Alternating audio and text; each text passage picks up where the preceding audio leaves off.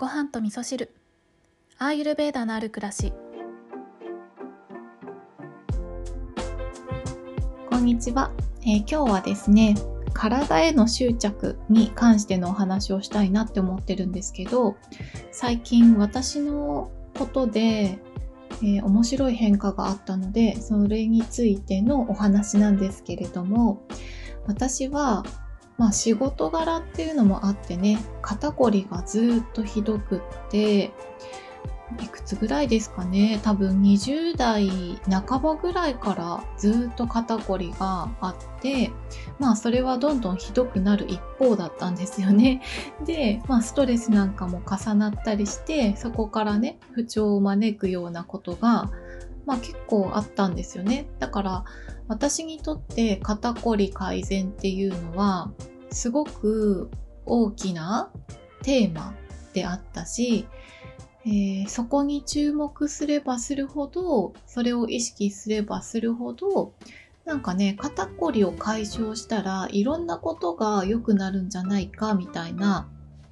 えーそんな風にも思っていたぐらい肩こりに対しての執着がめちゃくちゃあったんですよね。それで毎週末にマッサージに行ったりとか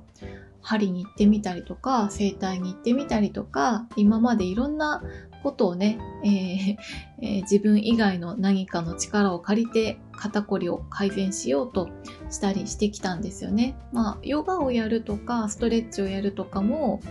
私の中では肩こり改善したいなっていうところが一番大きかったんですよね。そうだけど最近私は体に対しての執着をするのをやめたんですよ。はい。そう、やめたんです。やめれたんです。そしたら、肩こりに対しての執着もなくなったんですよね。で、どうなったかっていうと、結果、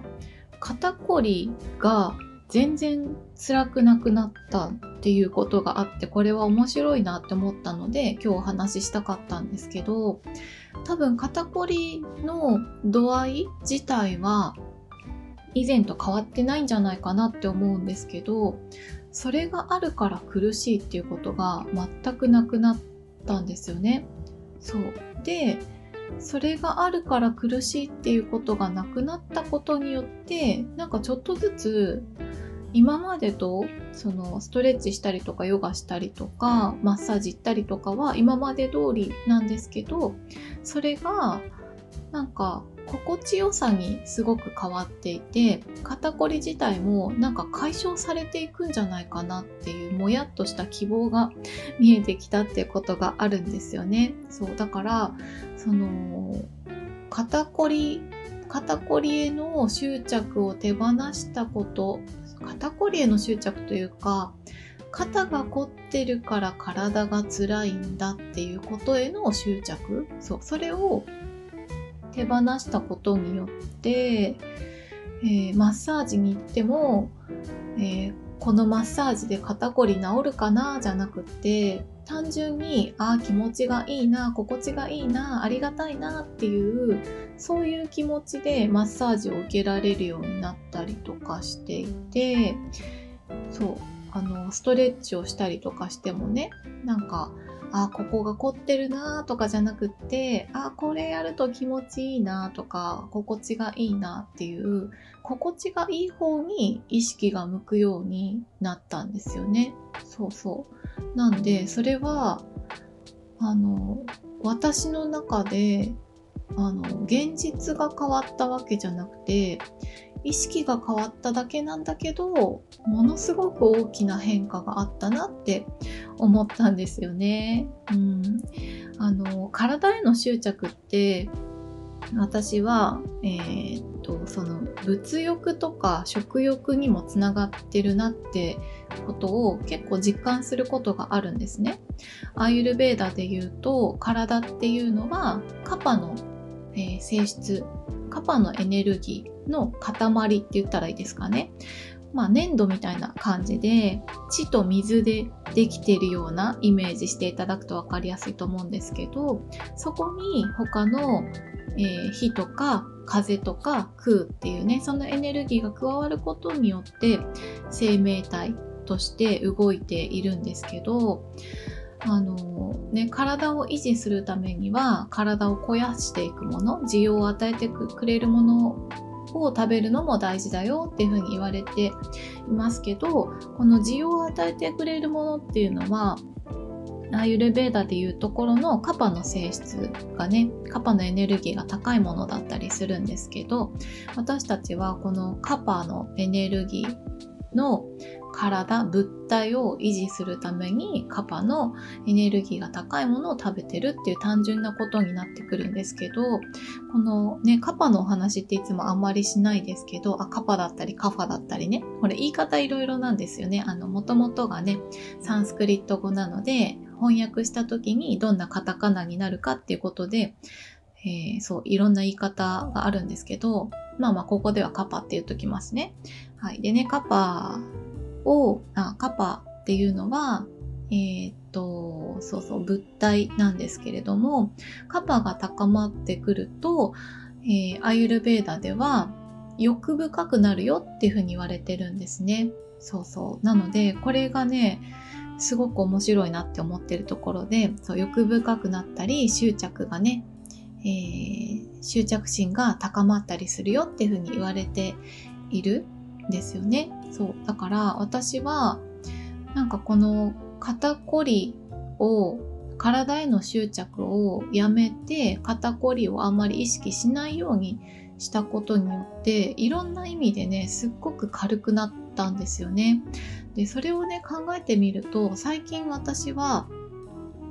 あの、食べるものをちょっと減らしていたんですよね。減らしたい、減らしているというか、腹8分目っていうのが自然にできるようになっていて、えー、そう満タンに食べると逆に苦しいなって感じたりとか食べなくても良さそうな時はあまだ食べなくてもいいかなって思えたりとか、うん、なんかこれで十分かな？今これで満たされてるな？今大丈夫だなってえー、そんな風にね思えるようになっていたんですけどこれがね多分その体への執着とすごく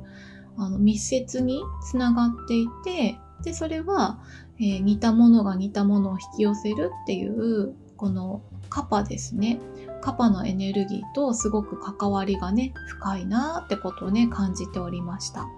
はい。ということで今日はえー、珍しくね、えー、カパに関してのお話実感したことがあったのでお話しさせていただいたんですけど